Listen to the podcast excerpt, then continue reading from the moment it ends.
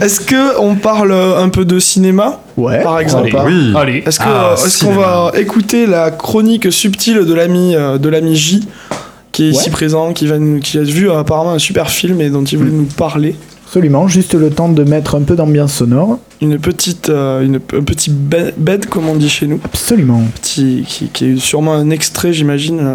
De la bande De la originale bande de ce film de dont je vais vous parler, c'est en.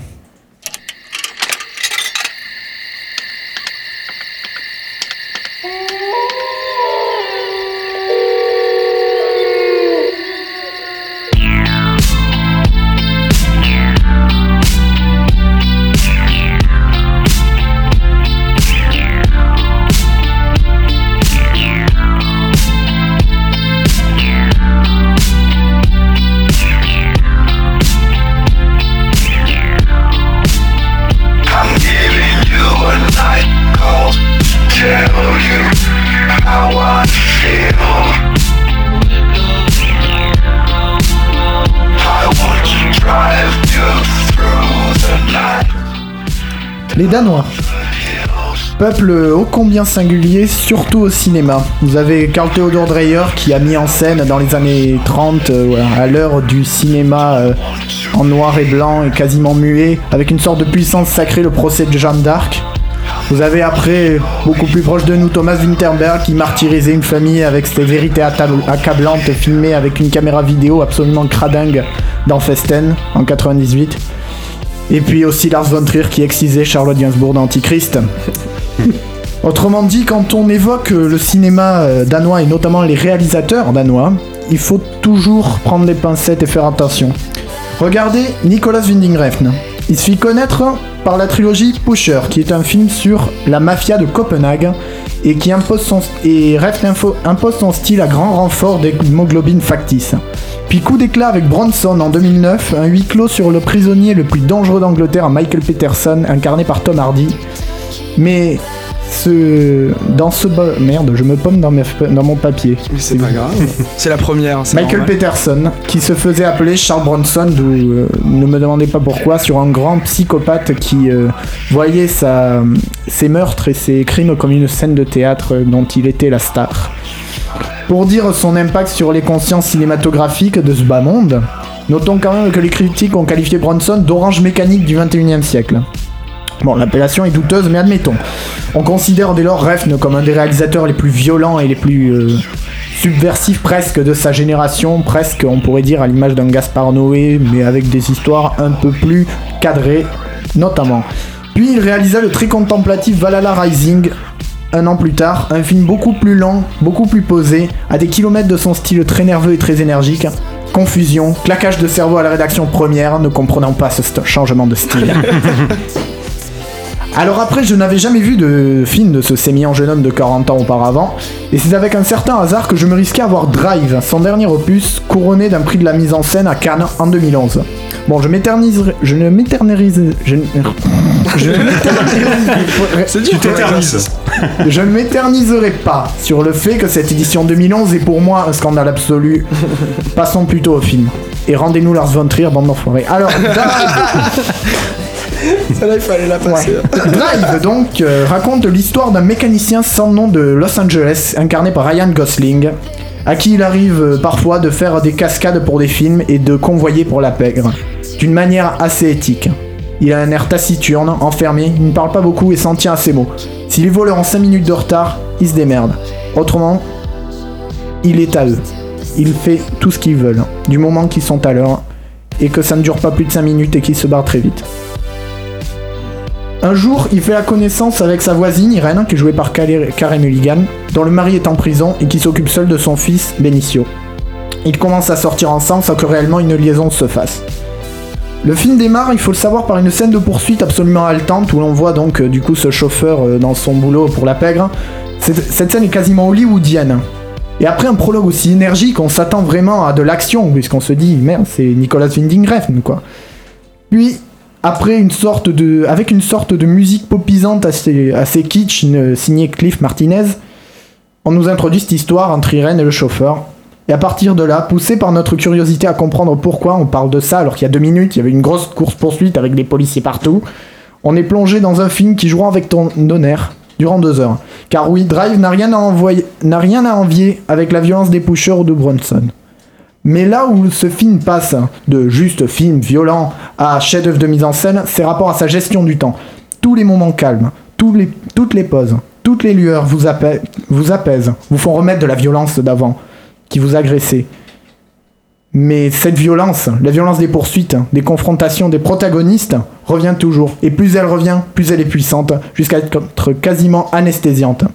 La bande originale, qui au départ peut sembler extrêmement embarrassante de kitschitude, un peu comme la BO de Scarface de De Palma, devient du coup la porte de sortie pour notre chauffeur et ses boulots de merde.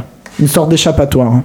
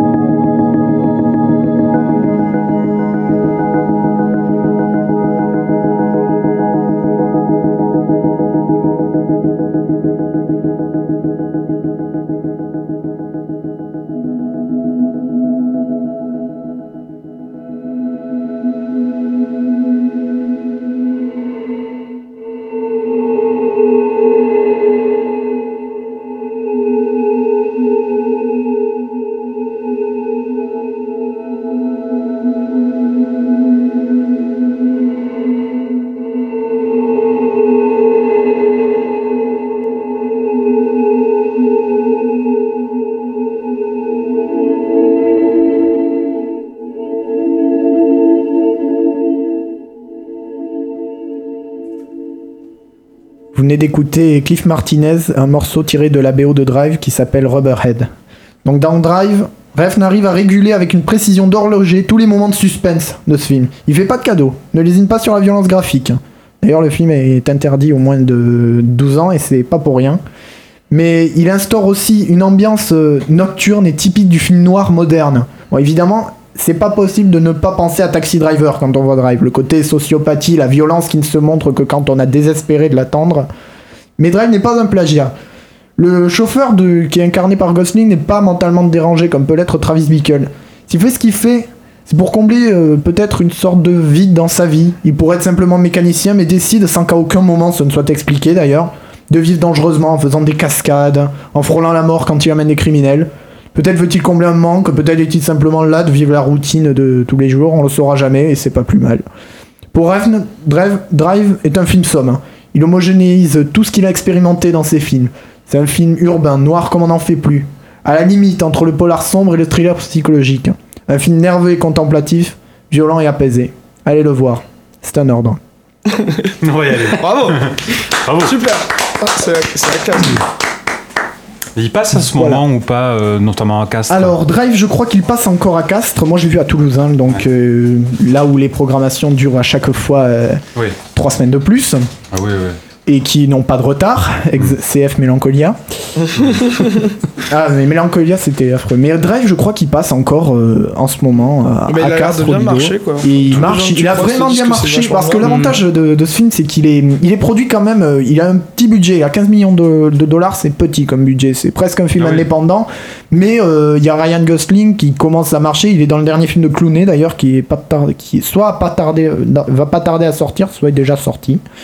Mais euh, du coup, il a vraiment attiré, parce, il est vraiment, il a vraiment attiré les gens et les gens l'aiment bien pour ce qu'il est. C'est pas, euh, c'est parce qu'il est vrai, il y a vraiment des passages où il ne se passe rien euh, ou, pas grand chose. Genre, ce que je disais, c'est le, le après le prologue pendant genre 20-30 minutes, dans deux heures, c'est simplement la, l'entrée en scène de Irène et de, ce chauffeur qui, qui en gros commence à se fréquenter. On sait pas s'ils vont sortir ensemble et pas. Et puis de toute manière, le mari du, de- le mari de sort de prison à un moment. euh, standard, il s'appelle donc le mari de euh, Irène. Il revient avant qu'il se puisse se passer quoi que ce soit de, de, qui puisse amener le film dans le sens euh, romance, quoi, Mhm. d'une certaine manière. C'est plutôt rassurant. Oui. Et c'est pour ça que. Et c'est justement ça qui, qui te tient en haleine pendant, pendant toutes les deux heures. C'est que moi, pareil, au départ, quand je regarde ça, euh, après ça donne des aspects de romance avec une musique hyper kitsch et tout. Je me disais que je m'étais fait arnaquer ou quelque chose comme ça. J'y suis allé euh, plus ou moins au hasard après, parce que j'étais juste. J'étais sorti avec, euh, avec des potes et qui avaient déjà vu euh, le film. Ils m'ont dit, ouais, viens le voir, c'est vachement bien. Et puis, au final, j'ai pas été déçu. Mais vraiment, au début, c'est vraiment un film euh, où tu sais pas si tu, la scène qui va suivre va, dé- va déclencher sur une ambiance un peu calme, euh, apaisée de chauffeur Ce qu'il y a dans la nuit. Dans, dans Valhalla Rising. dans- Aussi, ouais. façon. Aussi, voilà. Super, voilà, la C'est règle. super. Voilà, ouais. Ouais. Il est. euh, et tu sais jamais si ça va être une, de, de, de la violence énorme ou de l'ambiance, quoi. Et c'est. Il y a notamment une scène. euh, je vais pas raconter le film, euh, mais puisque vous pourrez le voir par vous-même. D'ailleurs, j'ai essayé de pas spoiler. Je pense que c'est bon. Mais il y a une scène notamment où euh, le, chauffeur est dans un motel avec euh, une femme avec qui il a dû. une une, enfin, c'est la copine d'un criminel, en gros, qui devait voir si le coup se passait bien. Le coup s'est plus ou moins mal passé. Ils sont dans un motel en train de se poser pour essayer d'analyser la situation. Et pendant un bon moment, il ne se passe rien, on n'entend même plus. Et euh, pendant un long moment, on voit Gosling qui est en train de- d'inspecter un peu la chambre du motel. Et il s'aperçoit d'un seul coup qu'il y a quelqu'un devant la porte. Et là, c'est la déflagration. C'est, ça tire de partout. Tu comprends plus ce qui se passe. et Il y a du sang euh, qui traverse les murs. Ok. C'est, N'en dis pas mais plus. tu- C'est ça. voilà. ça donne envie. en Je dis pas, ce n'est pas la fin. hein, ce- cette scène n'est pas la fin. Et d'ailleurs, vous vous en rendrez compte. Ou peut-être Ouais, que Si tu nous on racontes la pas. fin, t'es viré. toi. Voilà. Non, sans déconner, allez le voir. C'est vraiment Ah, un excellent film. Prix de la mise en scène méritée, même si maintenant je conchis le festival de Cannes. Merci Julien, en tout cas, c'était vachement bien. Pas de quoi. Alors je crois que Anto voulait nous parler un petit peu de musique. Il voulait nous faire écouter quelques trucs.